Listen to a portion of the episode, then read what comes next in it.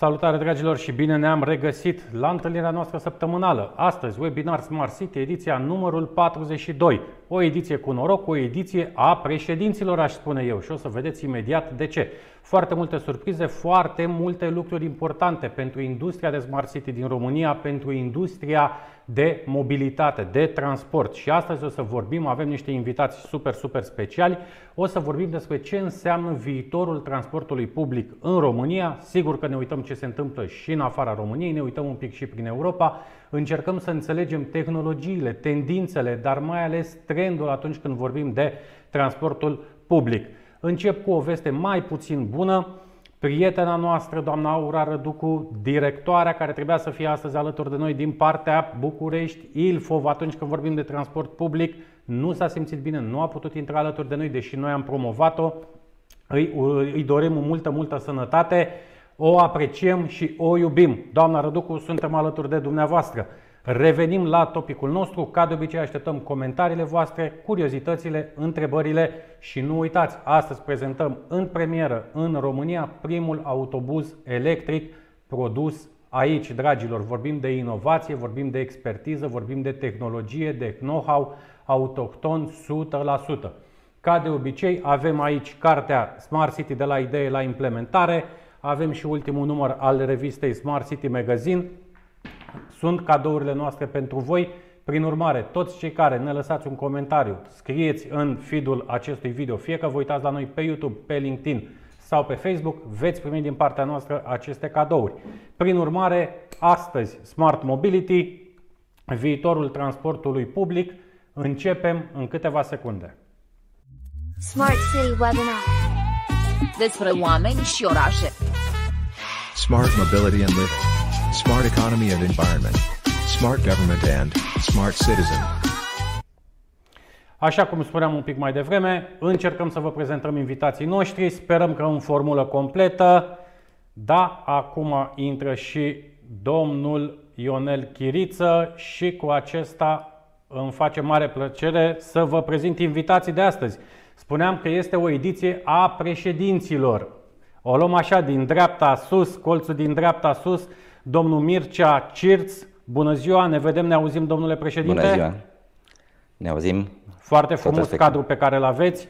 Domnul Mircea este președinte executiv Mulțumesc, ATP Group, un brand foarte puternic în România în zona de mobilitate. O să aflăm astăzi povestea grupului, povestea brandului și mai ales surpriza pe care v-am pregătit-o, dragilor. Dragilor, colțul din stânga jos, domnul președinte Cristian David din partea ILD-ului, un prieten al asociației noastre. Bună ziua, domnule președinte! Nu vă auzim. Uh, imediat o să Gata. remediem problema. Vă auzim, vă auzim. Da, vreau să vă mulțumesc pentru invitație și sper să depășim curând uh, momentul de debut. Am sentimentul că suntem la o prezentare a unui lot sportiv. Deci urmează. Da, da, da, da, da, da. da. Păi n-avem, n-avem, n-avem altfel cum atunci când vorbim de lansarea primului autobuz electric din România. Este o premieră, o onoare pentru asociația noastră să facem acest lucru. Îi mulțumim domnului președinte Cirț pentru acest lucru. Alături de noi, evident, este și domnul Ionel Chiriță. Ne vedem, ne auzim, domnule președinte?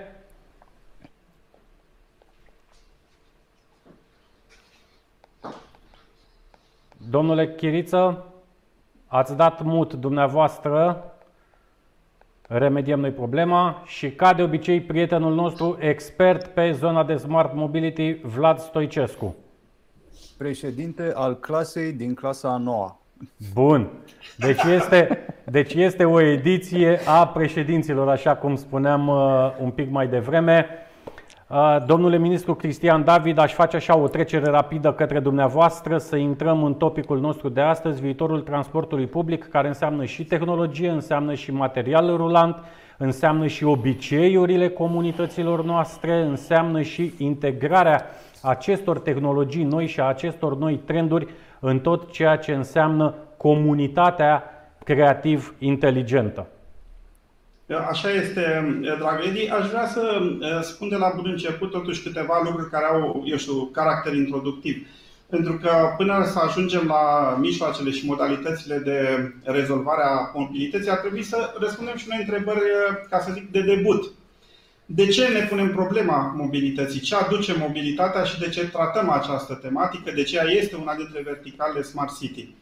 Eu cred că, din perspectiva pe care o am eu asupra acestei chestiuni, că noi nu trebuie să punem mobilitatea ca un obiectiv, ci ca un mijloc de ridicare a nivelului de trai al uh, comunității, al locuitorilor, care în acest fel, prin uh, uh, acces la mobilitate smart, pot să-și îmbunătățească condițiile de viață, să poată reduce uh, nivelul de poluare, pot avea acces mai facil la școli, la, la grădinițe, la locul de muncă. Până la urmă, toată această problematică a, educa- a mobilității smart se circumscrie unui obiectiv. Acest obiectiv fiind de creșterea nivelului de trai, de simplificare, de ușurare a vieții de zi cu zi a oamenilor și pentru această chestiune trebuie să segmentăm toate elementele care Uh, definesc uh, Smart Mobility. Smart Mobility, într-adevăr, nu este numai despre mijloacele de transport, este și despre căile de, de, de plasare, de transport într-un oraș.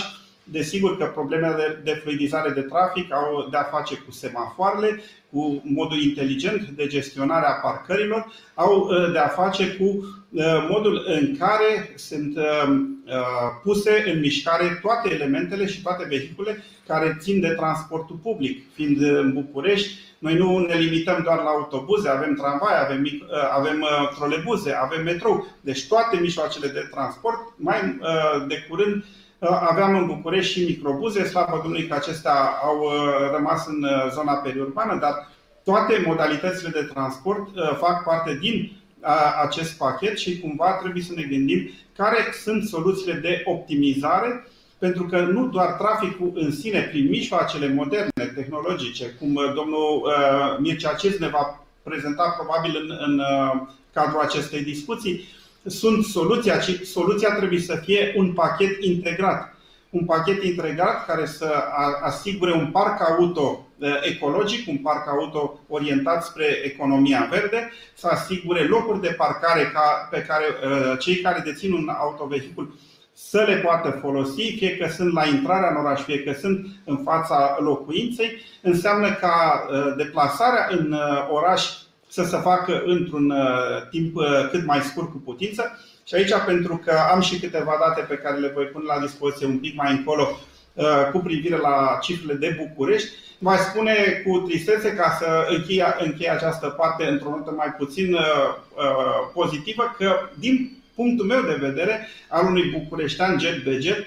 Astăzi, indiferent dacă m-aș mișca cu uh, o mașină electrică sau cu o mașină pe benzină, uh, nu mai e important ce tip de euro este, tot o oră și jumătate fac de la Unirea până în Băneasa. Deci, până la urmă, dacă am rezolvat problema mijlocului de transport, trebuie să um, avem grijă și de modul în care se efectuează această deplasare, de fluidizare de trafic și optimizarea transportului uh, urban. Sigur că avem soluțiile alternative. Multă lume în București este foarte uh, acomodată și pare să fie foarte la modă să mergem cu trotinetă, cu uh, fie ea electrică, fie cu pedale, fie cu biciclete. Toată lumea vorbește despre aceste mijloace, dar trebuie să privim realitatea obiectivă. București nu are posibilitatea de a oferi această, acest mijloc alternativ de deplasare pe uh, trotinete electrice, fie ele, sau pe biciclete, în condițiile trafic, uh, uh, traficului intens din București, pentru că există, pe de altă parte, un risc real de accidente și nu există piste de rulare corespunzătoare pentru biciclete și um, alte mijloace de transport alternativ. Deci iată că atunci când atacăm această temă care este extrem de actuală și uh, Edi știe, cred că mai bine decât noi, având o perspectivă globală a acestei uh, problematici, cât de uh, invadate și uh, sufocate sunt anumite orașe mari care au deja mari probleme de trafic înainte de a soluționa problema uh, modalității tehnice uh, sau tehnologice, mai bine spus, a modului în care se efectuează deplasarea. O să povestim astăzi, domnule ministru, și despre tehnologie și despre aceste obiceiuri pe care comunitățile noastre le-au dezvoltat de-a lungul timpului, unele din ele bune, unele mai puțin bune. Trebuie să facem un exercițiu de sinceritate atunci când vorbim de mobilitatea în comunitățile noastre și să spunem că și noi din zona societății civile de multe ori fie nu vrem să adoptăm anumite modalități de transport, fie această comoditate care ne omoară pe toți, vrem să parcăm fix în fața obiectivului unde avem noi treabă, nu putem putem să mergem 50-100 de metri uh, mai mult sau mai puțin. Deci sunt, uh, sunt multe subiecte de pus în discuție. Vreau să mergem acum la Baia Mare, să-l salutăm încă o dată pe domnul președinte executiv Mircea Cirț din partea ATP Group. Bună ziua și mulțumesc foarte mult pentru invitație. Este și, o deosebită și noi, plăcere și onoare. Și noi vă mulțumim, uh, domnule Mircea Cirț, că sunteți astăzi alături de noi și alături de comunitatea noastră. O comunitate din ce în ce mai mare, de 5 ani de zile reușim de la ediție la ediție, de la eveniment la eveniment să creștem interesul în aceste comunități pentru tot ceea ce înseamnă conceptul de Smart City, de comunitate creativ inteligentă. Pentru cei care vă, vă cunosc, felicit. Mulțumim. Pentru cei care vă cunosc mai puțin, domnule președinte, haideți să vedem un pic povestea dumneavoastră, povestea companiei, a brandului. Cum am ajuns la surpriza pe care o să o prezentăm un pic mai târziu? Practic, uh, uh, sigur, uh, domnul ministru David a făcut o precizare foarte bună privind obiectivul Uh, și căutarea de soluții și în sensul acesta noi ne-am uh, pus întrebarea în urmă cu câțiva ani cu ce putem contribui și ce putem face așa încât să, să schimbăm oarecum lucrurile în uh, trendul lor și să fim parte din, din schimbare. Așa se face, deci, sigur, în urmă cu 2 ani de zile am lansat așa zisul camion ATP Trax și în ziua de azi ne bucurăm de o cerere tot mai mare și ne pregătim să lansăm câteva produse noi, însă odată cu acea lansare ne-am uh, pus uh, uh, foarte serios problema ce facem în privința mobilității și mai exact a autobuzelor. Am început la acea vreme să, să lucrăm la proiect și suntem pe ultima sută de metri, ne pregătim în câteva săptămâni să facem această lansare. Deci, practic, vorbim de un autobuz electric, câteva imagini cred că le vom vedea, așa zis, uh, autobuz electric în România. De ce nu? De ce nu noi? De ce nu acum? Sunt întrebări la care avem răspuns. Se poate. Gândim în soluții, avem soluțiile. Sper că ne aude și domnul Ionel Chiriță.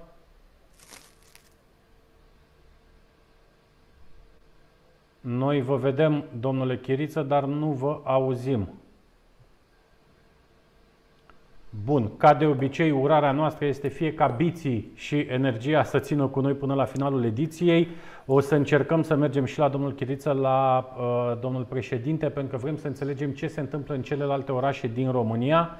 Până refacem noi legătura cu, cu domnul Chiriță, hai să mergem și la uh, Vlad Stoicescu. Hai să vedem uh, părerea expertului Vlad cum ar trebui să ne uităm la aceste noi tehnologii, pentru că vorbim foarte mult în România despre autovehicule electrice, mai nou vorbim despre transportul public care se duce către zona uh, electrică sau hibridă, vorbim de foarte multe tehnologii pe micro, pe ceea ce înseamnă micromobilitate care vine în sprijinul uh, cetățenilor. Da, atenție la necesitățile primare de transport în marile orașe în momentul de față. Noi am mai discutat foarte des despre cum uh, este să stai în trafic cu o trotinetă care duce o pizza în spatele tău și cu o dubă care care un frigider. Uh, cel mai probabil acele două elemente și din față și din spate îți vor ajunge diseară la ora 6 acasă. Așa că nu te mai enerva când ești înghesuit în trafic, pentru că traficul ăsta îl împărțim cu un sistem de logistică și distribuție extrem de complex, care are un factor de contribuție la economia națională extrem de important. Pe lângă asta, trebuie să ne gândim și la faptul că avem tineret în momentul de față care nu se mai regăsește în piața de consum a autovehiculelor, a mașinilor personale. Una la mână pentru că nu mai sunt permisive. Și ce se întâmplă? De ce nu mai sunt ele permisive și de ce s-au scumpit în ultima vreme? Uh, BMW ne dă tonul în industrie și ne spune că o să-și construiască în viitorul foarte apropiat toate mașinile full options, pentru că acestea, la fel ca și Tesla, sunt concepute pentru a fi folosite de mai multe familii odată. Adică în momentul în care te uiți pe geam și mașina stă degeaba în parcare, ea pierde bani pierde acei bani neexploatați în momentul în care ai achiziționat-o, în loc să producă ca un bun factor economic. Și atunci trebuie să ne gândim la smart mobility, la shared mobility, trebuie să ne gândim că vor fi mai puține mașini în trafic, s-ar putea ca mijloacele de transport ale viitorului în comun să fie unele mai mici, dar electrice complet și dacă ar fi să fim cu un pas înainte de orice, trebuie să ne, să ne uităm la modelul din California de astăzi, unde deja sunt implementate stații de, de alimentare cu hidrogen. Hai să ne uităm la tehnologiile viitorului și să vedem cum facem să le implementăm cu aceste pachete de stimul de la Uniunea Europeană pe care le primim actualmente. O să vorbim, uh, Vlad, și despre oportunitatea pe care orașele, comunitățile noastre le au atunci când vorbim de finanțarea acestei mobilități inteligente. Mai încercăm o dată cu domnul Chiriță. Ne vedem, ne auzim? Din păcate nu putem face legătura cu domnul Chiriță, noi îl vedem, dar nu îl auzim. Biții sunt, energia nu prea. Uh, văd că da. se blochează feed-ul și s-ar putea să fie o problemă de internet de acolo, da, dar ne mai da, confruntăm da. cu asta când facem emisiune atât de se, importante. Se întâmplă. Bun, aș vrea să, să mă întorc un pic la domnul Mircea Cirț. Domnule Cirț, haideți să vorbim un pic despre expertiza companiei dumneavoastră. De 25-26 de ani sunteți în zona de mobilitate cu foarte multe lucruri pe care le-ați făcut, așa cum spuneați un pic mai devreme. Aș vrea, pe lângă expertiza companiei, să înțelegem și cum vedeți dumneavoastră, ca om cu atâta experiență, cu atâta know-how în spate, această verticală foarte, foarte importantă, numită Smart Mobility. Uh, în urmă cu 25 de ani am început business-ul cu vânzarea de piese de camioane și Sigur, ne-am dezvoltat de-a lungul anilor, așa încât uh, în 2008 uh, am intrat și pe zona de mentenanță a camioanelor și automobilelor, așa încât uh, am adăugat la experiența de supply chain, adică de aprovizionare, am adăugat experiența mentenanței automobilelor. Așa se face că undeva prin 2014 noi am început să lucrăm la, la construcția unei cutii de viteze, așa încât am uh, proiectat și am uh, construit uh, fiecare rotiță din cutia de viteză. Ne-a luat acel proiect undeva la 2 ani și jumătate. Undeva prin 2017 am finalizat cutia de viteză. Sigur, au fost vreo 5 rateuri, dar în final cutia de viteză a, f- a funcționat și am predat-o. A fost un proiect pentru uh, America și la acel moment ne-am pus întrebarea în ce direcție mergem și spre ce ne, ne orientăm. Uh, proiectul cel mai uh, atractiv sau uh, la care visam de când aveam eu 12 ani a fost de a, de a, de a asambla un Lego, cu alte cuvinte, o basculă. De a face o, o jucărie, o basculă.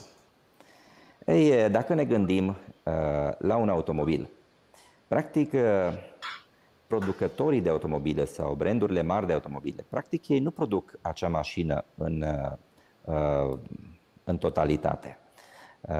Dacă ei produc undeva cam 20% din acea mașină, din acel camion, este un procent bun.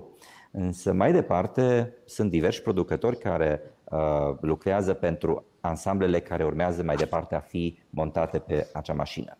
Cu alte cuvinte, dacă ne gândim la învelope, nu face nicio marcă de, uh, de automobile învelope. Dacă ne gândim la axe, nu fac axe. Dacă ne gândim la uh, sisteme de frânare, la fel. La motoare, dacă intrăm în detaliu la motoare, motoarele la fel sunt uh, un ansamblu complet de componente care sunt produse de diversi producători. Producători de pistoane, producători de uh, chiulase și așa mai departe. Deci am făcut această paranteză de a înțelege ce înseamnă practic asamblarea unui uh, automobil, a unui camion. Ei, și aici se pune întrebarea, s-a pus întrebarea, uh, e un vis prea înalt, este un vis prea nebunesc încât să ne apucăm de el și să mergem uh, mai departe și am zis, uh, am luat-o simplu. În ce constă practica, uh, producția unui camion? Ai nevoie de supply chain și uh, aș spune că în tot proiectul de asamblare a unui camion sau a unui automobil vorbim de 50%, în opinia mea, supply chain. Cu alte cuvinte, procesul de aprovizionare. Ce am făcut de-a lungul anilor? Am făcut aprovizionare, am făcut uh, cumpărare de automotive din toată lumea. Practic, uh, pot să însumez vizite uh, în ultimii 5 ani de zile la peste 750 de fabrici în întreaga lume. Ei, ce s-a întâmplat aici? Văzând cine, unde produce și cum, am început să pun piesele cap la cap. Un fel de puzzle pentru adulți. Și atunci am zis așa, dacă așa stau lucrurile, e o soluție perfectă ca să dăm viață lucrurilor care în urmă cu câțiva ani noi le aveam în România, dar datorită contextului prin care am trecut în ultimii 30 de ani, fabricile pe care le-am avut nu mai le avem. Bineînțeles excepție uh, Dacia și Ford mai nou în uh, țara noastră, însă um, Vedeți dumneavoastră, această digitalizare și aceste sisteme pe care noi le avem în ziua de azi, îmbinată în contextul globalizării, practic, elimină acele mituri că trebuie să ai 30 de miliarde ca să te poți gândi la ceva. Cu alte cuvinte, am nevoie de un sistem Uh, fusul orar nu mai contează în digitalizare, practic stau în fața calculatorului dacă găsesc unul care, uh, tot găsesc pe cineva care să-mi răspundă la două noaptea, la patru dimineața. Deci uh, digitalizarea aceasta nu mai are granițe, globalizarea nu mai are frontiere. Da? În zona aceasta Uh, în zona aceasta nu există anumite bariere ca să zici, băi, uite, vii la ora 2 noaptea, vrei să treci frontiera din, dau un exemplu, știu eu, uh, din Polonia, de exemplu, spre Slovacia și te duci, după cum îți spune uh, indicatorul, veizu sau așa, du-te pe traseul acesta, că este cel mai potrivit ca să ajungi la destinație, da? Și te trezești la ora 2 noaptea cu un parapet de beton în față că, na, Uh, nu se lucrează, e și pandemie și caută-ți altă frontieră, ok, încerci a doua oară. Hmm. Apropo, s-a întâmplat asta azi noapte. Așa. Uh, în da, digitalizare da, sper, sper că toată lumea e ok. Sper că toată lumea e ok și toată nu a fost niciun incident. Okay. Bravo. Nu a fost niciun incident, în final am găsit soluția și am trecut și am ajuns acasă.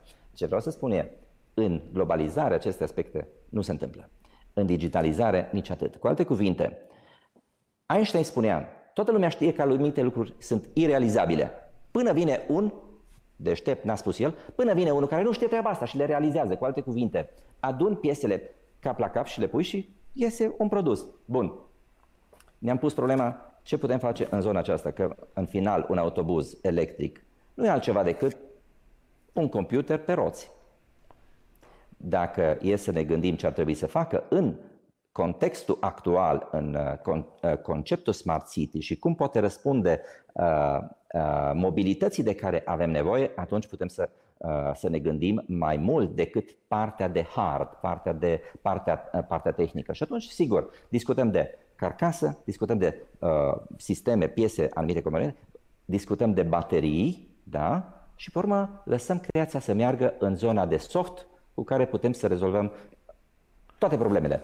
Dumneavoastră sunteți super drăguți cum povestiți, faceți să sune atât de simplu totul, sunt convins că nu e chiar atât de simplu și chiar integrarea acestor tehnologii și Lego-ul despre care povesteați dumneavoastră un pic mai devreme înseamnă și know-how și expertiză, înseamnă și linie de producție, înseamnă și distribuție, înseamnă și parte de design, de inginerie, de optimizare, partea de, de soft, tot ceea ce se află în spate.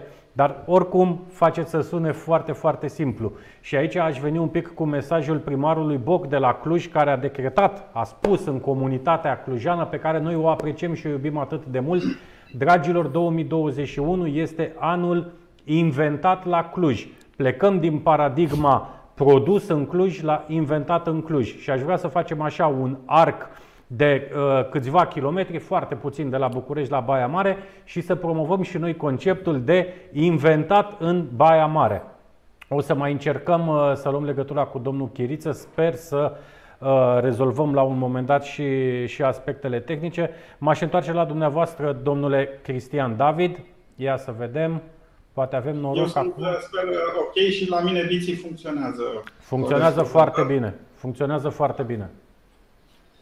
Haide um, să uh, continui un pic uh, și eu ideea uh, pe care domnul președinte Cipț a, a anticipat-o un pic. Cu Domnule la... Chiriță, ne auziți? Noi în orice moment îi lăsăm domnului Chiriță spațiu de... Nu, nu vă auzim, domnule președinte Chiriță, vă vedem, dar nu vă auzim din păcate.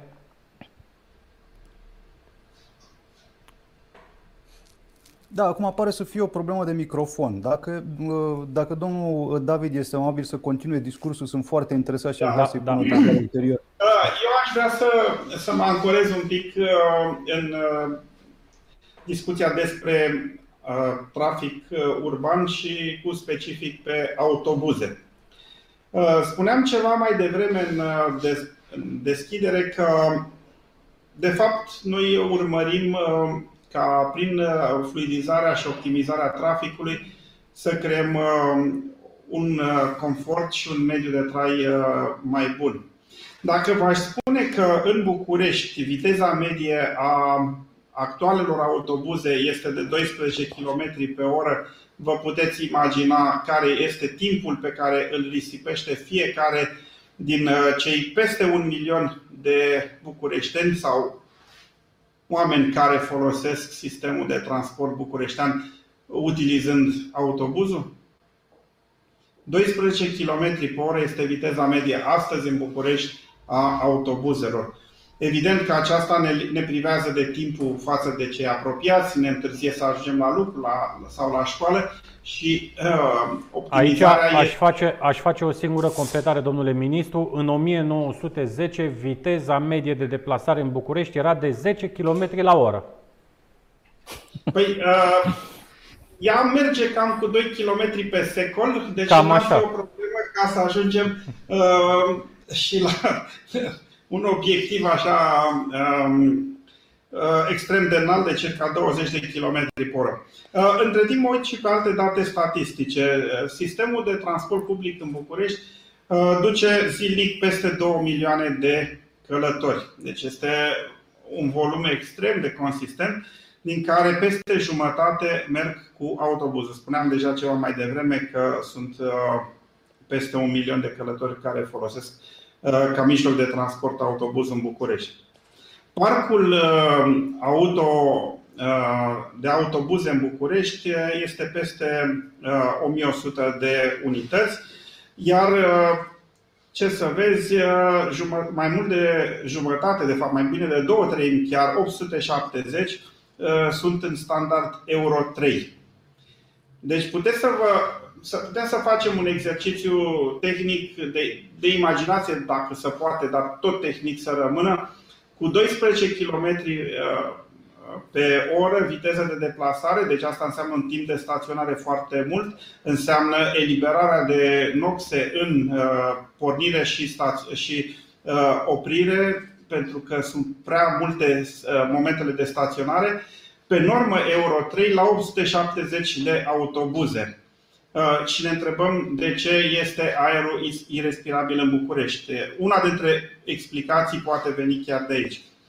Um, față de această situație, se trece direct de la Euro 3 la Euro 6 cu achiziția în 2018 a peste 400 de autobuze. Din păcate, nu toate 400 au fost livrate și încă această procedură de achiziție și de, de schimbare, de noire a parcului auto este în plină desfășurare.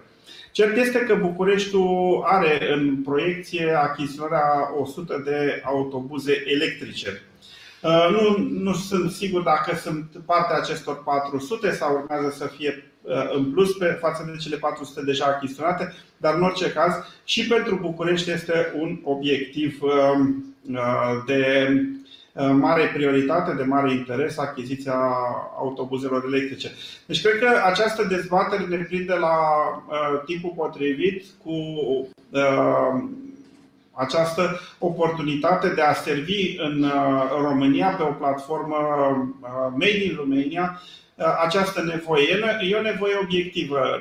Nu este o cerință a pieței care, să zicem, ar presat din perspectiva introducerii noilor tehnologii către un um, nivel superior de transport urban. Eu cred că astăzi transportul urban în România, și îmi pare rău că domnul uh, Chiriță nu poate să ne dea cifrele, dacă nu am să o fac eu, pentru că le am și eu uh, o parte dintre ele, uh, optimizarea și fluidizarea traficului urban, deopotrivă cu scăderea gradului de poluare pe care flotele de transport urban le uh, uh, generează în uh, orașele României este, este o necesitate imperativă. Nu este o derivată a pieței. De aceea, astfel de inițiative de a avea producție internă, de a nu sta la mâna uh, producătorilor turci, italieni, chinezi sau de orice nație ar fi ei, este mai mult decât binevenită. Trebuie încurajată producția internă de uh, autobuze electrice, trebuie diversificată de la nivelul autobuzelor și la celelalte mijloace de transport, dar cu uh, accent pe producție uh, românească, pentru că până la urmă această nevoie este în creștere, este um, peste tot la fel de, de problematică situația parcurilor auto publice și cred că este mai mult decât binevenită ca o inițiativă românească, fie și de la Baia Mare, dar astăzi aflăm că poate într-un fel soarele răsare de la Baia Mare, deși am inversat un pic punctele cardinale, dar pentru dragul acestei discuții o facem. Și atunci să vină lumina pe această stradă de la Baia Mare, dar să vină, pentru că este extrem de, de deranjant să stai atât de mult în trafic, este extrem de deranjant să ai atât de multă poluare și uh, să nu se întâmple mare lucruri sau viteza de, de schimbare să fie atât de mică, tocmai pentru că stăm la mâna uh, nenumărator alți producători sau furnizori de echipamente, materiale rulante din uh, alte țări. Eu mi-aș dori foarte mult uh, să răsară soarele la Baia Mare atunci când vorbim de industria automotiv în general și să încercăm să creăm un hub, să ajutăm tot ce înseamnă jucătorii locali pentru crearea unui astfel de hub uh, care cu siguranță va fi cel puțin regional cu un impact foarte mare în România. Domnule Chiriță, mai încercăm o dată, ne auziți? Dumneavoastră ne auziți, noi în continuare nu vă auzim, din păcate. Biții nu sunt cu noi astăzi, într-adevăr. O să vedem cum facem. Haideți să vorbim un pic, uh, doar câteva minute, dragilor, până vă arătăm autobuzul electric 100% dezvoltat în România.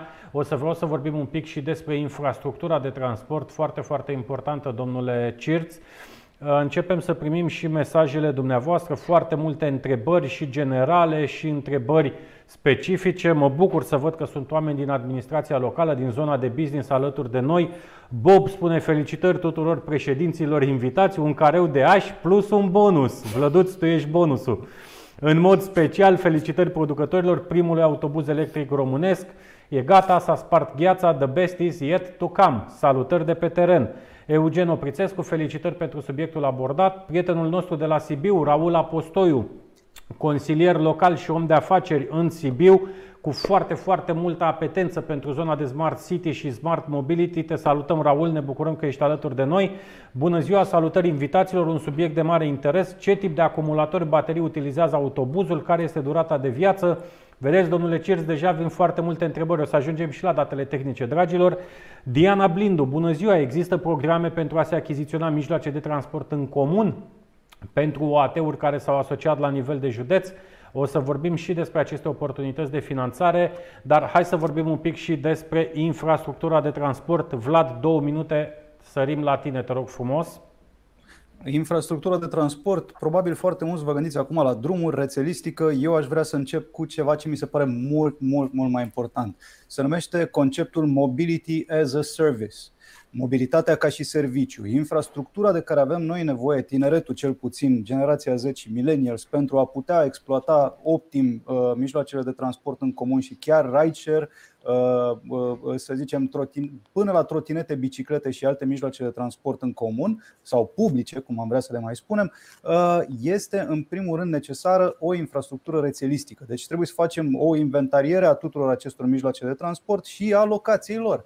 Deci eu dacă nu știu la ce oră va ajunge autobuzul în stație, cel mai probabil o să mă urc în mașina personală și o să plec, pentru că trebuie să-mi urmez un, un, un traseu și să fiu la ore fixe ca să nu fiu neserios. Nu pot să spun pe unde mă duc că a întârziat autobuzul.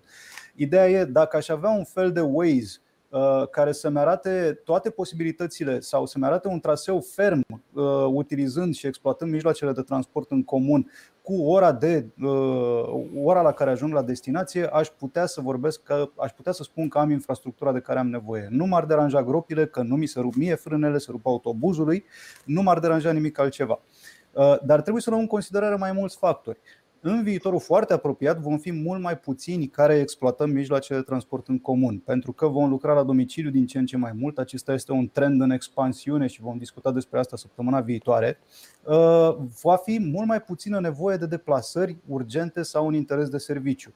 Din acele 2 milioane de pasageri, dacă înțeleg bine uh, spuse de domnul David, uh, s-ar putea să ne trezim cu un milion în scădere continuă spre 700 de mii, 500 de mii pentru că nu se mai exploatează, nu mai avem nevoie. Atunci piața se va ajusta, autobuzele vor scădea în dimensiune și avem uh, în dezvoltare deja și la Cluj se achiziționează deja autobuzele autonome care care undeva la maxim 10 persoane.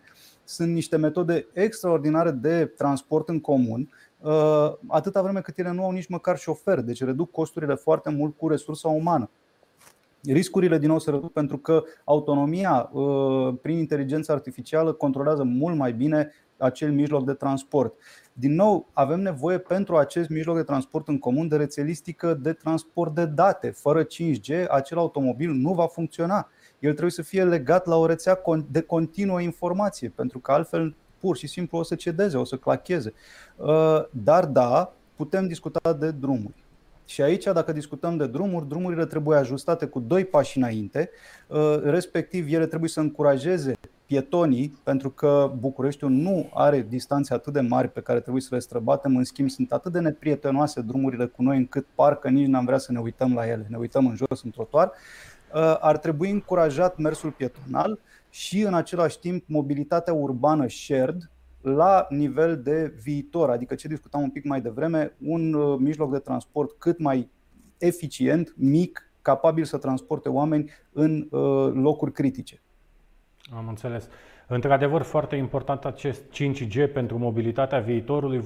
Vorbim de autovehicule autonome, vorbim de latență, vorbim de timpi foarte, foarte mici atunci când vorbim de comunicare, de trimiterea acestor informații. Domnule Chiriță, vă auzim, ia să facem uh, o probă. Din păcate, biții nu țin astăzi cu noi și cu domnul, domnul Chiriță. Nu știu ce se întâmplă, nu știu de ce nu, nu-l auzim pe domnul președinte, din păcate. Uh, domnule Mircea Cirț, uh, haideți să vorbim un pic și despre această infrastructură de transport și vă reamintim, dragilor, în câteva minute o să arătăm primele imagini cu autobuzul 100% electric făcut, realizat, produs în România cu minte locală, cu bunăvoință locală și cu expertiză locală, foarte important. Era mai devreme o întrebare uh, pusă de cineva privitoare la baterii. Uh, bateriile sunt CATL, practic e furnizor numărul 1 mondial. În privința componentelor, practic sunt componente. Eu aș vrea, aș vrea să vorbim de componente după ce arătăm autobuzul cu permisiunea Perfect. dumneavoastră și să rămânem Sigur. un pic la importanța acestei infrastructuri de transport, pentru că noi vorbim acum de schimbarea unei paradigme. În ultima sută da. de ani ne-am deplasat într-un fel, acum vine această tehnologie care ne spune, dragilor, regândiți modul de mobilitate, fie al persoanelor, fie al bunurilor și al uh, mărfurilor. Și vedem că sunt țări, sunt orașe deja care au înțeles această tendință. Da. Ieri, ieri mă uitam și la o conferință de presă de la Comisia Europeană care a resituat încă o dată, dacă mai era nevoie, a repus pe tapet această importanță a schimbărilor climatice, a nevoii de transport uh, cât mai aproape de, de ceea ce înseamnă green transport, partea asta de transport ecologic, prieten cu, cu mediul. Da.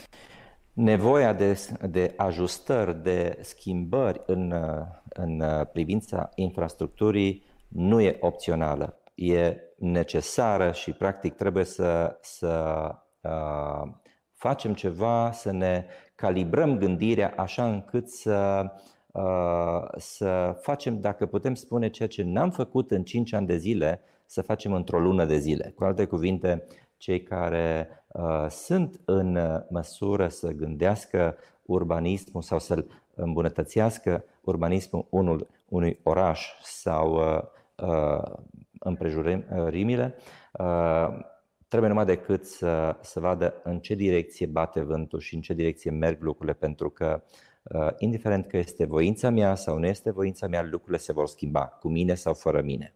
Iar dacă pot să fiu parte din aceste schimbări cu atât mai bine. Și atunci, schimbările acestea, necesitatea schimbării sau îmbunătățirii infrastructurii, de asemenea, se împarte pe multe, pe multe domenii. Acum să ne gândim ce, ce nevoie este pentru cel care utilizează uh, un autobuz. Fără dar și poate că uh, ne gândim să avem confort, ne gândim să avem siguranță, dar trebuie să avem o flexibilitate uh, și să controlăm lucrurile așa încât uh, să fim și eficienți, pentru că dacă stabilim anumite rute și vedem că încărcarea acestora uh, nu este optimă, noi trebuie oarecum prin mobilitate, prin digitalizare să putem să ajustăm lucrurile în timp foarte scurt și să, să nu necesite foarte mult până când se, se ia o decizie. Apoi, uh, cetățeanul de rând trebuie practic pe uh, tabletă să poată să vadă, ok, în cât timp îi vine mașina, ce mașină vine, cam cum stau lucrurile. Ori managementul flotei, managementul mentenanței, managementul uh, uh, vedeți, a cerințelor și putem să o spunem chiar uh, uh, uh, siguranța, trebuie toate lucrurile acestea să le luăm în calcul.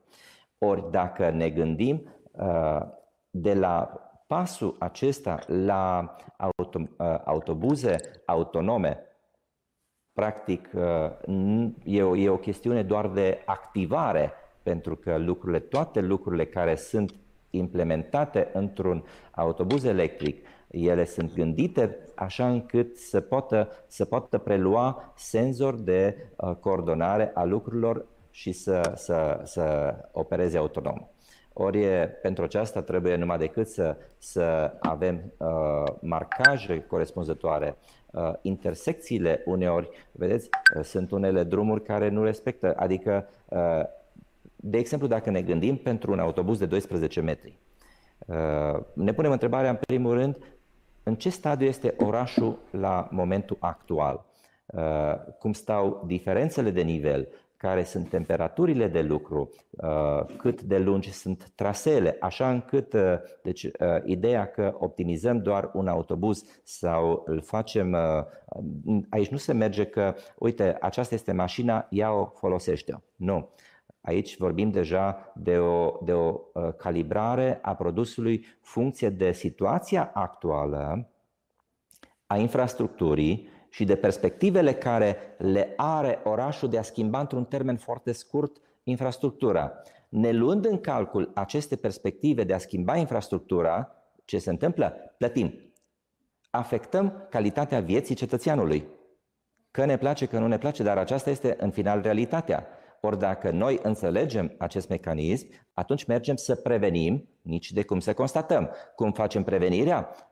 Adunăm oamenii cu mințile luminate care pricep subiectul și au pe inimă voință ca să miște lucrurile în această uh, direcție și uh, pot să aducă plus valoare și atunci căutăm să convingem pe cei care uh, trebuie să ia anumite decizii de implementare a acestor soluții, care practic nu, aceste soluții nu inventăm nimic la ele. Noi nu, nu facem altceva decât să ținem pasul cu, uh, cu alții care practic le-au introdus. Foarte adevărat. Autobuzele și... electrice, practic, uh, mi-amintesc că în 2012 au început uh, să se, uh, să se folosească tot mai frecvent, dar dacă ne gândim la trolebuze, practic, uh, diferența între un trolebuz și un autobuz electric e trecerea de la uh, acele șine care uh, ne stabilesc tariful și nu ne putem abate de la uh, acele uh, linii, la baterii și, sigur, o flexibilitate, însă uh, aduce mai departe mult mai multă uh, digitalizare și, practic, putem să folosim aceste sisteme. Foarte adevărat uh, ce spuneați și dumneavoastră, domnule Cirț, nu mai este opțional, este un trend global, este obligatoriu și pentru noi să înțelegem aceste tehnologii și cum să le putem duce în comunitățile noastre. Ia să vedeți că acum ne auzim cu domnul Chiriță. Uh, sper să mă auziți, am schimbat... Vă auzim, vă auzim, vă vedem. Am... Biții sunt cu noi, domnule da. președinte, gata. Doamne ajută! Uh, mulțumesc pentru invitație, sunt al treilea device. Cu, cu mare drag. Sper să... Da. Uh, v-am ascultat cu atenție pentru că eu v-am auzit și sigur că interesul orașelor și mici și mijlocii este clar pentru acest moment de schimbare pe care îl dorim cu toți. În primul rând, fac precizarea de la început că prin serviciile care le realizăm în orașele mici și mijlocii, în cele 216 orașe, în fapt, noi ne adresăm la mai bine de o treime din populația țării, deci beneficiarii serviciilor noastre sunt peste 7 milioane de cetățeni. Resursele, în general, în marea parte a orașelor, peste 80%, resursele financiare sunt total limitate și chiar ne stopează orice abordare de viitor. Rămânem încrezători că putem să facem ceva din fondurile europene și Asociația Orașelor s-a conectat imediat la discuția privind Planul Național de Redresare și Reziliența. Într-un timp destul de scurt, chiar record pentru activitatea noastră, am reușit să abordăm acest lucru și să facem un document pe care l-am pus pe masa Ministerului Investițiilor și Proiectelor Europene, unde am creionat reformele și investițiile pe care administrația locală din orașele mici și mijlocii le are în vedere. Am făcut o abordare pe cei șase piloni din PNRR și sigur că o atenție deosebită am acordat și coeziunii sociale și teritoriale, pentru că suntem interesați și avem nevoie, colectivitățile locale au nevoie de un sistem durabil de transport în acord cu cerințele de tranziție verde și digitalizare pentru implementarea rețelelor de, de transport.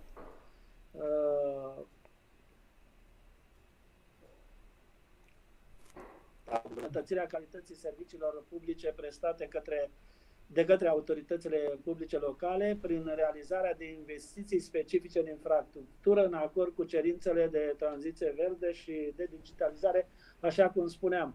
E, pornind de la aceste lucruri, am trecut la construirea unor proiecte de investiții și uh, propunerea noastră pentru PNRR cuprinde investiții în, în mobilitate urbană cu impact asupra dezvoltării locale, servicii publice de transport în comun de călători, inclusiv de, de congestionarea traficului. Pentru noi sunt importante investiții în regenerarea urbană care să permită să ne realizăm străzile, șoselele, ocolitoare și tot ceea ce înseamnă cale de, de rulare, uh, fiind uh, preocupați de tot ceea ce implică un transport uh, verde, un transport ecologic, pornind de la achiziția autobuzelor și microbuzelor, pentru realizarea transportului de persoane, dar și la sistemele inteligente care sunt în conexiune cu transportul, parcările, sistemul de semnalizare, semaforizare și tot ce implică uh, transportul, care trebuie să ne asigure o mobilitate pe care toți ne-o dorim. Mulțumim frumos pentru această primă intervenție, domnule președinte Chiriță. Vă rugăm să rămâneți alături de noi. Uh, domnule Cirțiu, aș propune să mergem uh, direct la slide-ul nostru, să vedem un pic autobuzul, pentru că destulă răbdare am avut și noi și cei care se uită uh, la noi. Mândria noastră, să spun așa. Ia să vedem. Vă vedem pe dumneavoastră și vedem logo-ul noului autobuz. Haideți să o luăm așa treptat. Ce reprezintă acest logo, domnule Cirț? Nu dezvăluim așa autobuzul din prima, o luăm și noi, ușurel.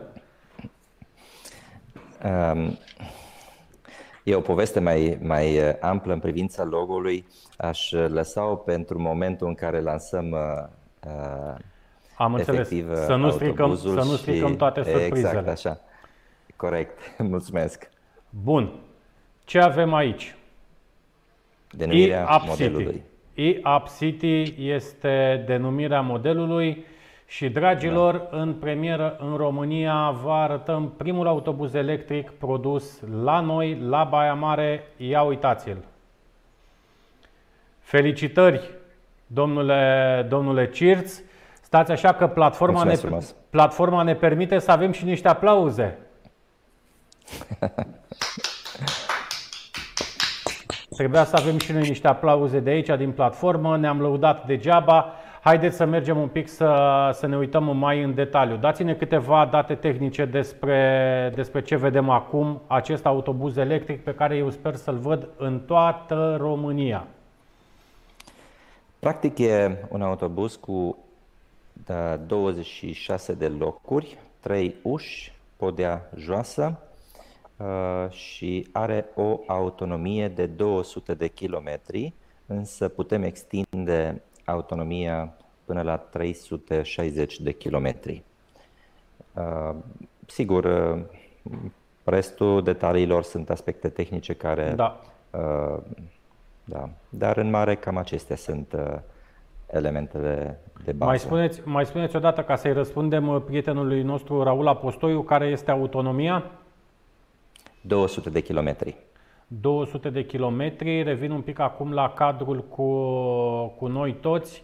Spuneți un pic mai devreme câteva date tehnice. Vreați să ne spuneți un pic uh, și de baterie și de alte câteva date. Cred că cei care se uită la noi sunt interesați și de aceste date și o să vorbim și despre oportunitățile de finanțare pe care le avem. Și o să vreau să aflu și părerea uh, domnului Chiriță, să vedem cum vede acest autobuz în comunitățile noastre.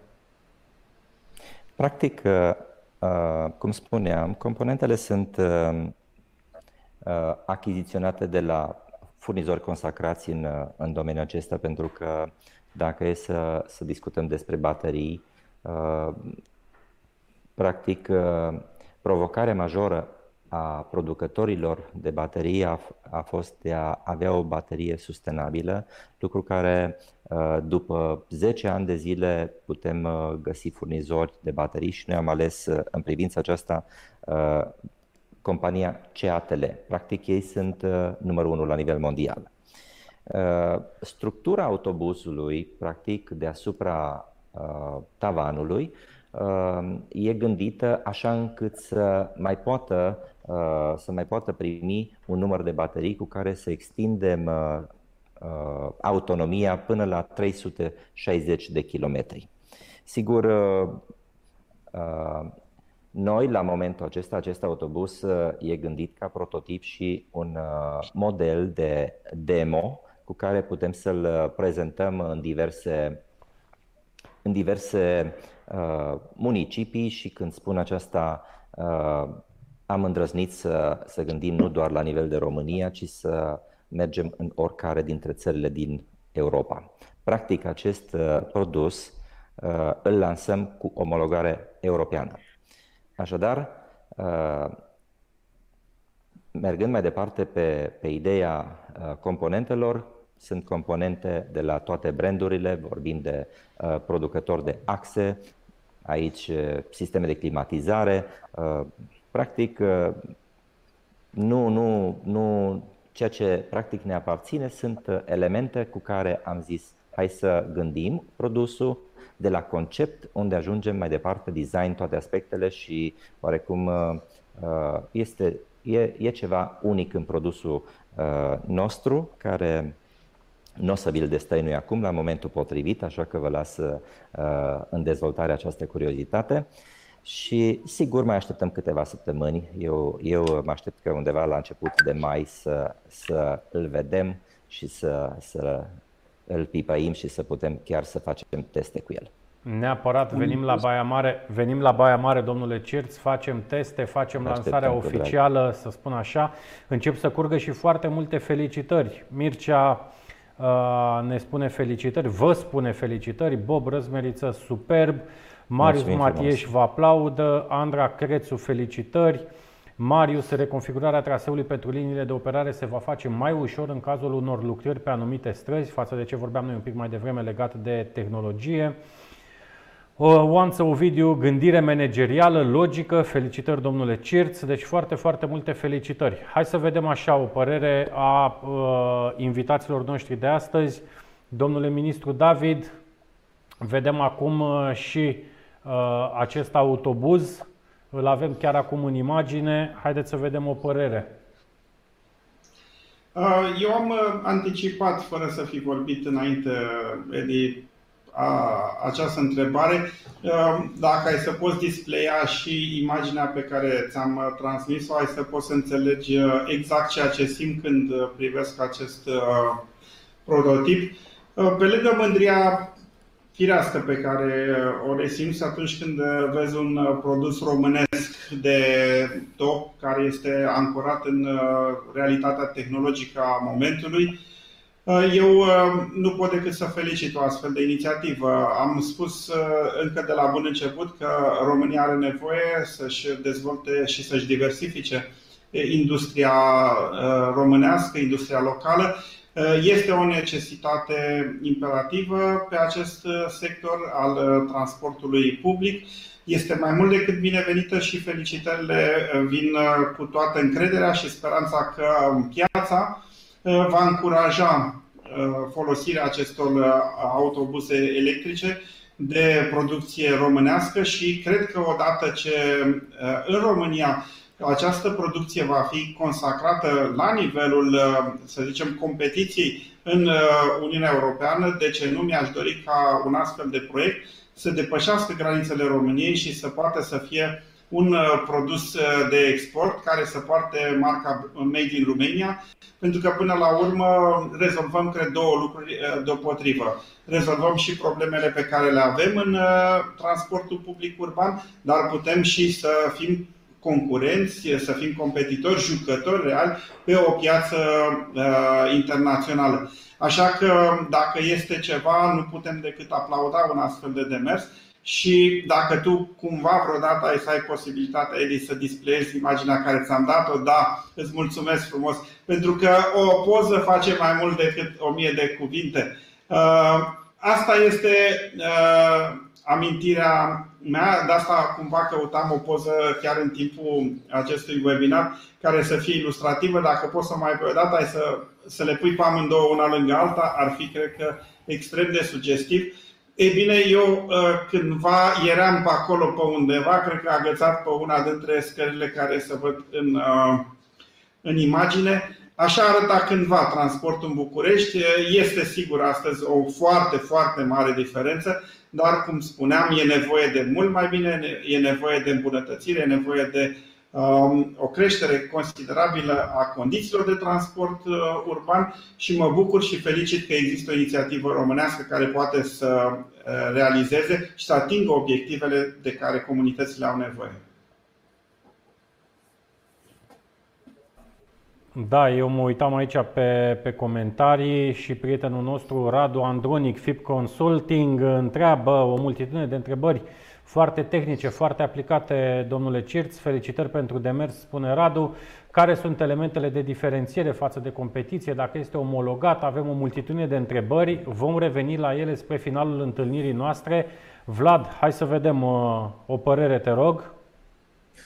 Uh, o părere. Uh, este un demers pur românesc și aș vrea să îl evaluăm la, adevărata lui, la adevăratul lui potențial, uh, cumva să deschidem un pic perspectivele în Sistemul Național de Achiziții Publice, să nu ne trezim ca și cu orice, alt, orice altă inițiativă românească, pur românească, un pic devansați de oferte oferte mai bune ca și preț ale altor furnizori de servicii de o calitate execrabilă.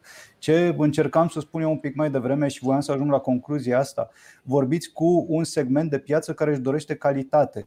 Dacă o să ne oferiți trotinete sau acele uh, imagini din uh, uh, uh, acele imagini publicate de domnul ministru în continuare, respectiv calitatea nu va crește la nivelul acesta propus în emisiunea de astăzi, uh, nu vom exploata acel serviciu. Practic este o ofertă publică pe care piața nu o va accepta. o să mergem în continuare cu mașinile private pentru că, bineînțeles, Golful 3 din 1994 este încă foarte apetisant ca și preț. Poate ieșim și în avantaj față de tariful uh, RATB-ului după ce se elimină subvențiile.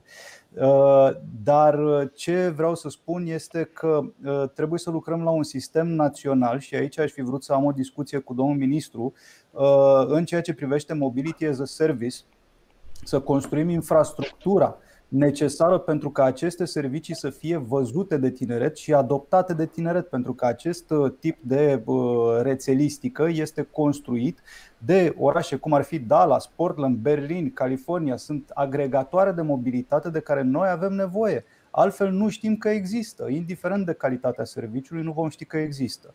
Dar un asemenea concept adus la, uh, adus la București de la, din Ardeal, din punctul meu de vedere, este un câștig fenomenal pentru țara noastră și cineva îl va cumpăra. Sper să fim și noi aceia. Aici eu n-am, n-am niciun dubiu, dar într-adevăr nu mi-aș dori să văd cum s-a întâmplat săptămâna trecută cu producătorul local de biciclete uh, Pegas și cu scandalul acela cu Pegasus din Germania și așa mai departe. Aici am încredere în domnul Cirț că a făcut tot ce înseamnă partea de branding uh, și a omologat tot ce se putea omologa și la nivel de concept, de brand, de tehnologii folosite și așa mai departe. Domnule uh, Chiriță, avem, că... avem, avem un autobuz pentru orașele din România? Vorbim de mobilitate electrică în comunitățile noastre? Deocamdată vorbim despre mobilitate în sensul unui transport ecologic și digitalizat, gândindu-ne la viitor. Uh, sperăm ca, vă spuneam, resursele din fonduri europene să ne permită acest lucru. Uh, lucru. Uh, autoritățile locale sunt pregătite pentru această abordare, adică sunt orașe care au deja proiecte pe tema stațiilor de încărcare, vă spuneam, a sistemelor inteligente de Uh, fluidizarea traficului, de monitorizare a traficului și sigur că e o mare bucurie și nu o fac doar formal, o fac din tot sufletul să transmit și eu felicitări realizatorilor acestui uh, proiect. Este Mulțumesc destul de rar să avem o bucurie să vedem că România intră în uh, rândul novativ al cerințelor pe care administrația o reclamă, pe care o solicită, așa că ă, cu siguranță mulți dintre primari vor fi interesați și vor fi cu acest autobuz în proiectele lor de, de viitor. Ă, vă spuneam, ă, avem o piață destul de interesantă în sensul că Uh, mai bine de o treime din uh, populația țării gravitează în jurul orașelor mici, pentru că majoritatea comunelor din România își găsesc uh, serviciile în cele prestate de către autoritățile din, din orașe și chiar și conexiunea directă dintre comune și oraș, unde sunt uh, concentrat mult, concentrate mult mai multe servicii, uh, reclamă prezența uh, și a acestui produs românesc. Încă o dată, felicitări, cred în potențialul novativ al românilor și sunt convins că ne vom urca cât se poate de curând în aceste autobuze. Așa cum spuneam, Mulțumesc. Așa cum, cum spuneam un pic mai devreme, chiar este o întâlnire a președinților. Îl salutăm și noi pe domnul Florian Tudor Ivan, președinte la Asociația Profesională a Transportatorilor APT, care spune așa: Felicitări domnule Cirț pentru construcția autobuzului ATP. Deci, Mulțumesc foarte, foarte mult. Foarte multe felicitări, foarte multe întrebări, domnule Cirț. Mă bucur să văd că este primit atât de bine Uh, acest, uh, acest autobuz. Raul continuă de la Sibiu. Mulțumesc domnului Cirț pentru răspuns. Rugămintea este să ne spună care este durata de viață a bateriilor și după cât timp trebuie înlocuite și cât la sută din valoarea autobuzului reprezintă un set de baterii. În măsura în care sunt anumite date din zona comercială pe care nu vreți să le prezentați astăzi, așteptăm momentul din mai, când, nu uitați, dragilor, mergem la Baia Mare cu mic, cu mare, să ne urcăm în acest autobuz electric. Câteva, uh, câteva răspunsuri pot să vă dau. Diferențe față de competitori le vom vedea în momentul în care pipăim acest uh, produs și vom avea posibilitatea să vedem. Practic, n-am, uh, știți ce se întâmplă? În momentul în care începi un proiect, trebuie să ai în vedere ce va ieși peste 2-3 ani de zile pe când va ieși proiectul și atunci oarecum sunt anumite tendințe așa încât să, să nu vii în piață cu un produs uh, expirat, un produs care nu e atractiv. Uh, în privința bateriilor, bateriile reprezintă cam jumătate din valoarea autobuzului. Așa că uh, de aceea e foarte importantă optimizarea cum se face și uh, așa încât să, să se poată lua o decizie cât mai bună. Însă, vreau să vă spun câteva aspecte. Deși produsul este mai scump la achiziție, mentenanța nu mai este similară cu mentenanța autobuzelor clasice. Uh, ne gândim la uh, ce înseamnă mentenanță pe motor, pe sisteme de frânare, lucru care uh, pe aceste produse se reduce la mai puțin de jumătate.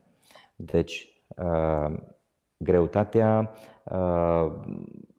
se simplifică, dacă o pot numi, în același timp obținem un plus valoare pe, pe mobilitate. Și când spun mobilitate, tot ce înseamnă conexiuni cu alte servicii care practic dau valoare produsului. Și dacă e să ne gândim la, la poluare, noi practic aici suntem cu poluare zero. Știm cu telefoanele. Când a ieșit primul telefon, a fost foarte scump datorită bateriilor și așa mai departe. La fel este și aici. Uh, de la an la an, prețul bateriilor este în scădere și, sigur, uh, ce se va întâmpla? A, a fost o întrebare durata de viață. E de 8 ani, dar nu înseamnă că la 8 ani sunt programate să moară, dar 8 uh, ani e, e ciclul de viață a unor baterii și oarecum uh, tot pe 8 ani sunt gândite și uh, pachete de finanțare sau programe de finanțare, uh, așa zisă perioadă de amortizare, timp în care ar trebui oarecum uh, acestea să, să-și facă, uh, să-și atingă obiectivul pentru care au fost gândite.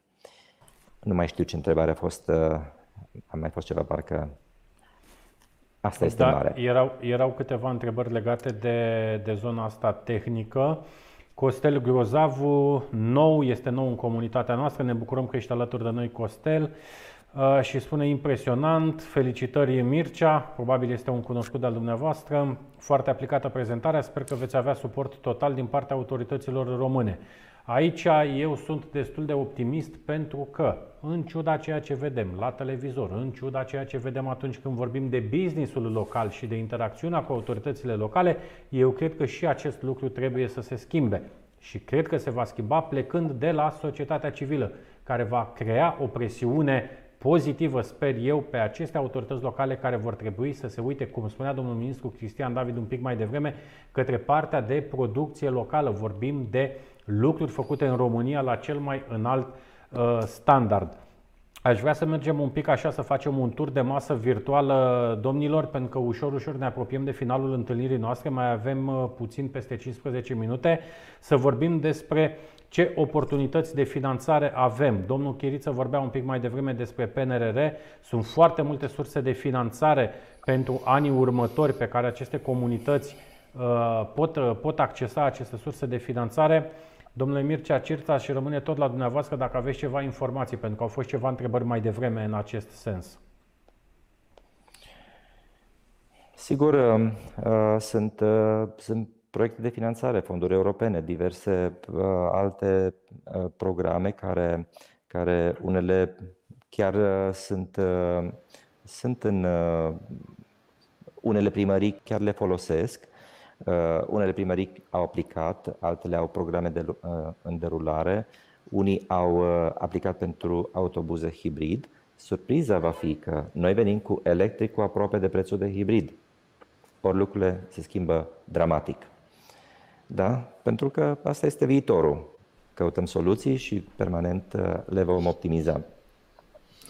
Alte, sus, alte uh, programe de, de finanțare pot, pot fi chiar uh, finanțări de leasing uh, sau alte programe de credite, dar uh, în special uh, privirea noastră este spre a atrage cât mai mult pe diverse programe de finanțare europene. Uite, Caterina Tomulescu vă adresează o întrebare tuturor și o să începem cu domnul Cristian David. Care este viziunea dumneavoastră estimată în timp, pe 10-25 de ani, pentru realizarea tranziției către un transport public electric în România, dar și utilizarea hidrogenului în cazul transportului feroviar public? Eu um, aș um, oferi un orizont de programare între 10 și 30 de ani Uh, ținând cont de punctul de plecare în care ne aflăm astăzi. Uh, există o cerere tot mai mare pentru diversificarea soluțiilor de transport și îndreptarea acestora către zona eco, cu, ca soluție uh, principală fiind zona electrică, dar avem parcul auto extrem de învechit și noi nu vorbim de un oraș anume, vorbim la nivel național unde timpul fizic necesar pentru a înlocui această flotă învechită, după părerea mea, din punct de vedere al finanțărilor, procedurilor și disponibilității pe piață, a nevoii de autobuze sau vehicule de toate felurile, microbuze sau tramvaie, Uh, va uh, necesita cel puțin 10 ani. Deci orizontul este între 10 și 30 de ani de a înlocui gradual, uh, treptat, întregul parc auto existent. Acum aș vrea să profit de întrebare și să adaug poate un, un element suplimentar, anume necesitatea de abordare integrată. Eu cred că nu trebuie să ne focalizăm doar și exclusiv pe o singură componentă a materialului uh, rulant, a mijloacelor de transport, ci trebuie în același timp rezolvate și celelalte două componente, infrastructura și partea de semnalizare. Este o uh, necesitate, eu zic, uh, rațională de optimizare a eforturilor și investițiilor. Ele trebuie să fie făcute într-o manieră integrată, pe orizontală, și complementară, în așa fel încât timpul necesar pentru fiecare dintre aceste trei dimensiuni să se unească într-un mod uh, benefic, convergent, în, uh, într-un orizont temporal cât mai aproape de momentul de azi. Vlad, aș vrea aici și părerea ta. Repet uh, întrebarea Caterinei Tomulescu. Care este viziunea voastră pe 10-25 de ani pentru realizarea tranziției către un transport public electric și aici ați ridică ție mingea la fileu, dar și utilizarea hidrogenului în cazul transportului feroviar public. Uh, transportul feroviar și rutier pe hidrogen, pentru că deja din 2016 erau în probe în orașele mari din Europa autobuze alimentate pe hidrogen, iar acum Tehnologia este deja în exploatare în California, spre exemplu, cu stații de încărcare și putem discuta despre un viitor pe hidrogen. De-aia zic să fim întotdeauna cu doi pași înainte. În România, cel puțin, uh, eu privesc mai degrabă spre mediul privat. Din câte îmi dau seama, se fac niște schimbări în societate în momentul de față care s-ar putea să transforme uh, transportul public într-o, uh, într-un element al trecutului, nu în termen foarte scurt, dar pe viitorul apropiat. E foarte posibil ca în programele de responsabilitate socială ale corporațiilor care încă își cheamă angajații la muncă, să uh, se achiziționeze și uh, mijloace de transport, cum ar fi acest mijloc de transport pur românesc, ceea ce pentru o corporație uh, de anvergură internațională ar fi un beneficiu de imagine imens. Unul la mână pentru că este românesc pur și a doua la mână pentru că este electric. Adică eu acum dacă mi-aș transporta angajații la muncă, aș cumpăra acest autobuz, aș fi primul la coadă. Uh, dar eu văd cumva o tranziție de la transportul public, pentru că sigur nu va mai fi atât de util, la un transport uh, corporativ, ca să spun așa. Și acest transport corporativ va fi cu siguranță îndreptat către mediu, uh, va fi cu siguranță electric sau hibrid și va accelera practic tranziția. Aici Vlad, aici, Vlad, eu cred că suntem undeva la mijloc. Ca de obicei, noi avem păreri uh, opuse, ceea ce ne face uh, mare plăcere și asta dă puțin uh, sare și piper întâlnirilor noastre. Eu cred că viitorul tocmai este al transportului public. Cred foarte mult în această uberizare, să spunem, sau în conceptul de shared, de shared car, dar cred că mai degrabă multinaționalele la care tu făceai referire un pic mai devreme vor intra cumva în aceste programe de transport public, fiind parte esențială din logica de, de transport. Aici, Dacă domnul... se oferă ce cer. Calitate, Aici... siguranță și uh, preț. Aici aș vrea și părerea domnului Cerț. În momentul în care am început să gândim la a crea un autobuz, aveam pe masă soluția diesel, electric, hidrogen. Ehm, ne gândeam în urmă cu șase luni de zile pe care să avansăm, cu care să mergem mai departe și, sigur, soluția pe hidrogen este o soluție cu care ne vom mai auzi, dar nu este încă momentul. Însă nu putem exclude din discuții, o ținem îndeaproape pentru că nu vrem să fim tot cei din urmă cu care venim să rescriem lucrurile. Ehm, soluția există, eu în urmă cu doi, cu doi ani de zile am testat uh, uh, autobuzul pe hidrogen, dar încă noi suntem departe. Noi acum cred că putem să discutăm despre autobuzul electric, infrastructura necesară pentru mobilitate folosind partea electrică și la momentul potrivit, bineînțeles, vom discuta și despre acest subiect. Bun foarte multe întrebări, așa cum spuneam uh, un pic, uh, un pic mai devreme. Foarte multe felicitări. Mulțumim frumos. Două secunde. Haideți să vedem. Revenim la Radu Andronic, care spuneam un pic mai devreme că are șase întrebări. Prima întrebare. Care sunt elementele de diferențiere față de competiție, domnule Mircea Cerț? Uh, și aici spuneți hmm. dumneavoastră că trebuie pus în exploatare pentru a vedea exact care sunt aceste elemente. Da și nu. Nu în sensul că putem fi pragmatici și să o spunem franc în față. Nu suntem proștii Europei. Deci, am îndrăznit, am pus în mișcare abilitățile, oamenii cu creiere și minți luminate și voință și ținte înalte. Am dovedit-o în urmă cu 2 ani de zile cu camionul, o dovedim cu autobuzul electric și surprizele vor continua, că nu e bine să le punem toate pe masă, că pe urmă invidia la unii crește prea mult. Așa că, uh, diferențieri avem, însă să nu uităm un lucru. La axe, toți folosesc, folosesc două branduri de axe, aceleași axe, indiferent că e autobuz făcut în orice țară, Practic, nu luăm să inventăm apa caldă sau mersul cu trenul. Da? Însă, structura, construcția și multe alte elemente care contribuie la acest produs, de ce să le facem în toată lumea când am putea să le facem la maxim 250 de kilometri de Baia Mare?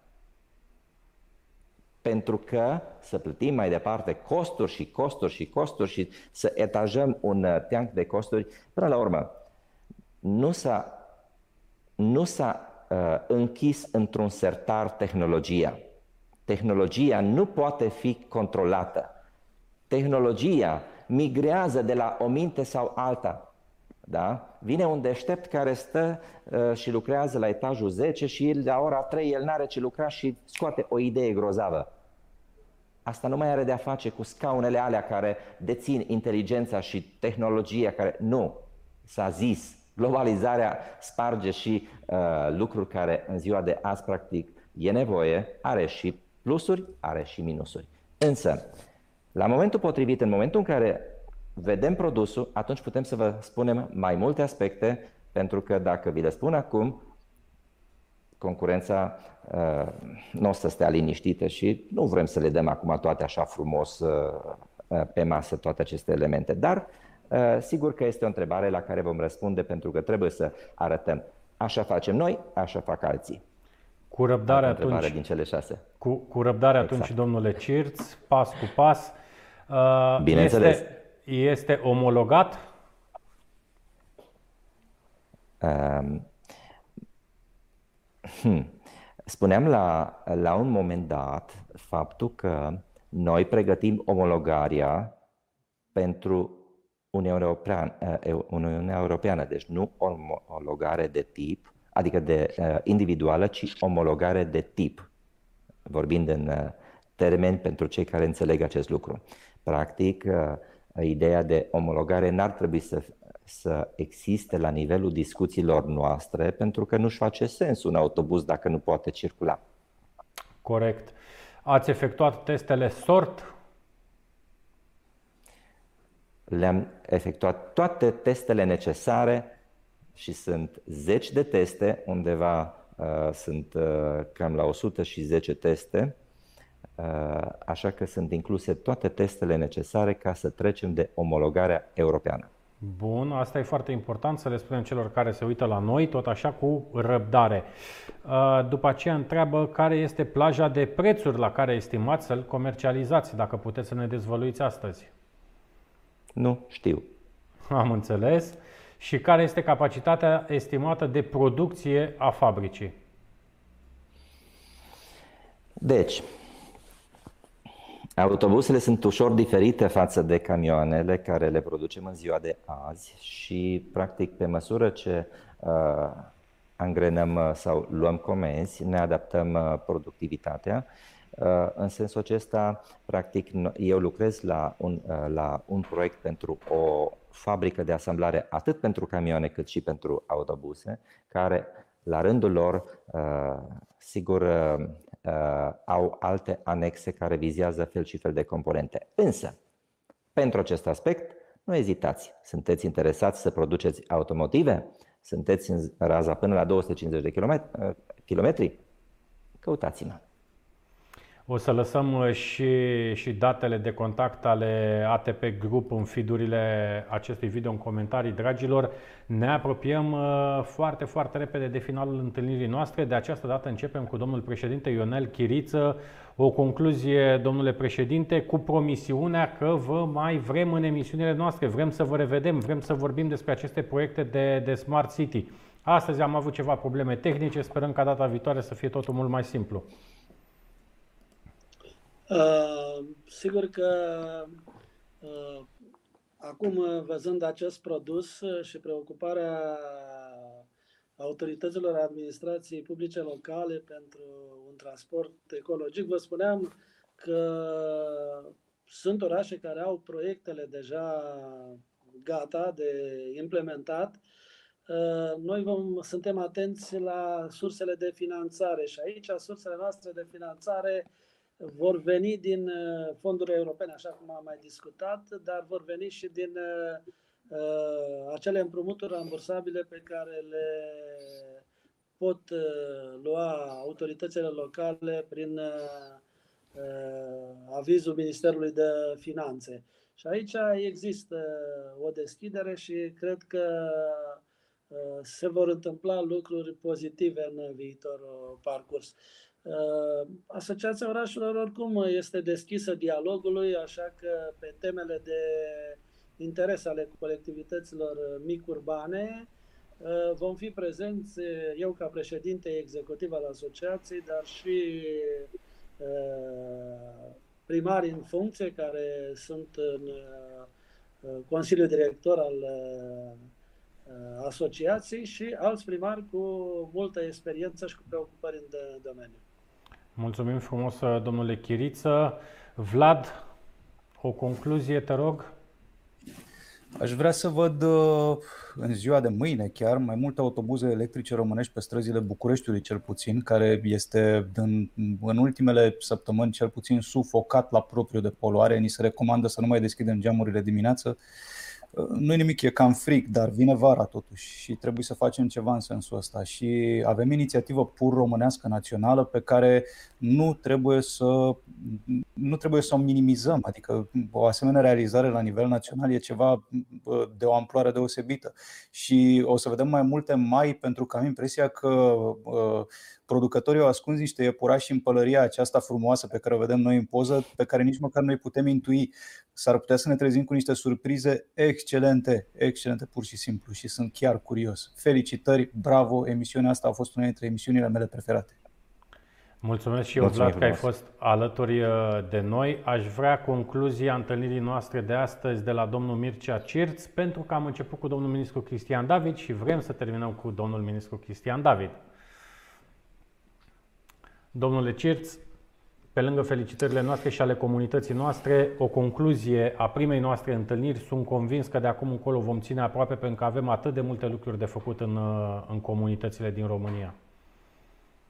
Aș vrea în primul rând să vă mulțumesc pentru contribuția uh, foarte importantă pe care o aduceți la, uh, la, la acest uh, concept de smart city și, uh, și uh, elementele care le uh, încorporează și uh, găsesc de foarte bine ceea ce faceți, nu doar în contextul discuției noastre uh, de azi, însă uh, e o contribuție uh, foarte importantă pentru uh, a ajuta cetățenii să înțeleagă direcția în care merg lucrurile și de ce sunt importante aceste lucruri, pentru că uh, noi, practic, uh, ne găsim în derularea unor uh, evenimente.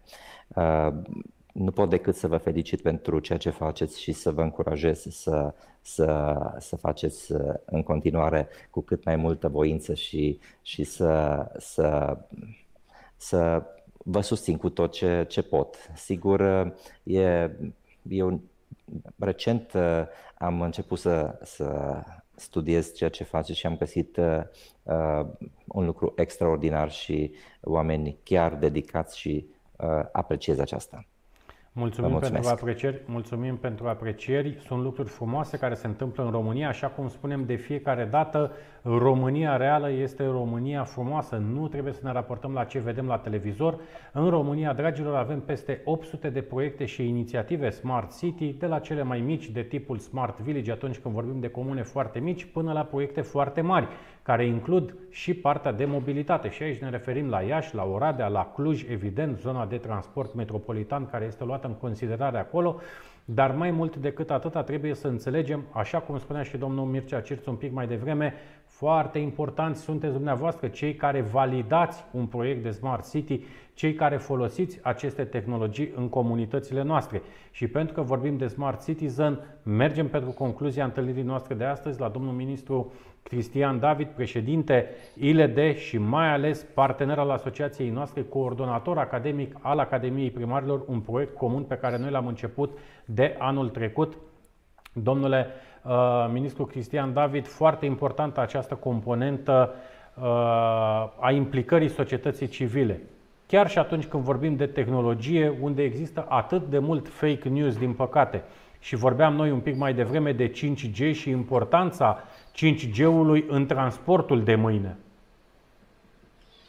Da, mulțumesc și eu pentru această oportunitate de a fi prezent în webinarul de astăzi, Edi. Cred că numărul 42 e un număr norocos, a fost o ediție specială și așa va și rămâne. Nu doar pentru calitatea intervențiilor, pentru că întotdeauna e loc de mai bine, ci pentru premiera care a reprezentat-o astăzi această emisiune. Am avut uh, ocazia de a vedea că România are resurse, are potențial, are inteligența necesară pentru a fi un uh, jucător și un competitor uh, real pe o piață extrem, extrem de competitivă.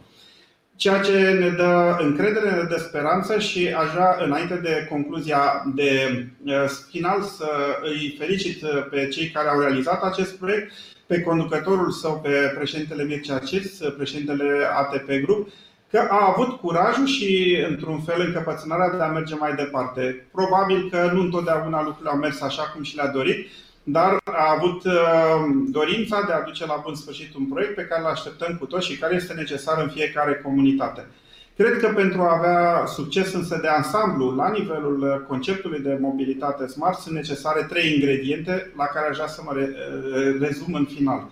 Uh, unul este legat uh, de abordarea integrată. Am vorbit despre ea, este necesară o abordare integrată a acestei uh, probleme. Nu este suficient să rezolvăm doar problema autobuzelor, trenurilor cu hidrogen sau o soluție electrică. Este necesar, este necesar și imperios nevoie să le abordăm pe toate cele trei componente deodată. Al doilea element, al doilea ingredient de succes, uh, cred că este legat de tehnologia orientată spre uh, verde. Adică acea tehnologie verde care oferă și fiabilitate, durabilitate uh, produselor, dar care și ușurează și fac viața mai bună cetățenilor, pentru că până la urmă pentru ei sunt toate aceste lucruri. Și uh, a treia, a, a treia componentă, al treilea ingredient, uh, îl reprezintă diversific, diversificarea surselor de transport. Uh, probabil că vom avea foarte multe surprize. Eu nu știu dacă va fi transport uh, uh, urban, public sau privat, dacă va fi o variantă hibridă. Îmi place disputa între cele două teze. Probabil că viitorul ne va demonstra și sunt convins că de la fiecare comunitate în parte vom avea răspunsuri diferite. Pentru că dacă vorbim de București, cu care am și început și voi și uh, sfârșit, în București le avem pe toate. Ceea ce ne-am dorit, ne-am dorit poate ca uh, să avem în București același sistem pe care îl avem și în afară, l-am întâlnit și câteodată l-am regretat că nu-l avem în viața noastră de zi cu zi, în care cumperi un singur bilet Uh, poți să-ți uh, faci o conexiune între autobuz, metrou și tren și poți foarte bine să-ți programezi timpul, timpul tău personal și al familiei, în așa fel încât uh, timpii de așteptare să fie reduși la maxim și durata de deplasare să fie redusă la minim de data aceasta și atunci toate lucrurile vor merge mai bine. Pentru că până la urmă această, această eu știu, observație de final uh, ar putea să țină loc și pentru un următor uh, seminar, o următoare dezbatere. Uh, repet, diversificare, tehnologie verde și abordare integrată sunt, în opinia mea, lucrurile care trebuie să fie concordante și convergente pentru o soluție de succes și o treaptă superioară în evoluția comunităților noastre și transformarea orașelor în orașe și comunități inteligente. Și mesajul pe care noi tot timpul l-am uh, transmis comunității Smart City din România, să uităm de această sintagmă că nu avem bani. Fals. Avem bani, trebuie doar să înțelegem diferența dintre idee și proiect, trebuie să învățăm să scriem proiecte și tot timpul vom spune acest lucru, nimeni nu ne finanțează ideile, ci din potrivă avem finanțare pentru proiecte scrise foarte bine. Dragilor, așa cum spuneam un pic mai devreme, revista Smart City Magazine, în numărul uh, următor, care apare la finalul lunii, cu siguranță vom avea foarte, foarte multe poze și date tehnice despre acest autobuz. Nu vom rata momentul. Acum, odată ce am intrat în această comunitate, cu siguranță vom face push pentru tot ce este dezvoltat cu drag în, uh, în România. Oanță Ovidiu spune, văd aici pe lângă aspectul de business un alt aspect foarte important, viziunea unui om, un antreprenor de anvergură în ceea ce privește creșterea calității vieții comunităților românești. Un pionierat pe care îl dorim extins în cât mai multe segmente ale vieții noastre în ansamblu. Mulțumim frumos pentru comentarii, Ovidiu. Vă mulțumim tuturor că ați fost alături de noi astăzi, dragilor. Eu aș uh, trage o concluzie folosind un comentariu al lui Raul de la Sibiu care spune așa, felicitări domnului Cirț pentru primul autobuz electric produs în România. Într-o piață concurențială așa de dinamică, realizarea dumneavoastră este un succes. Acestea fiind spuse, mergem la Baia Mare, spunem la revedere pentru moment, mergem uh, în toată țara, dragi prieteni, mulțumim frumos că ați fost alături de noi.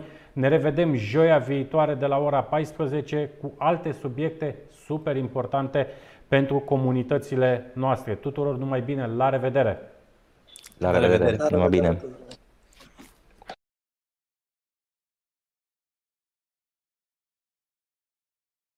Smart City Webinar.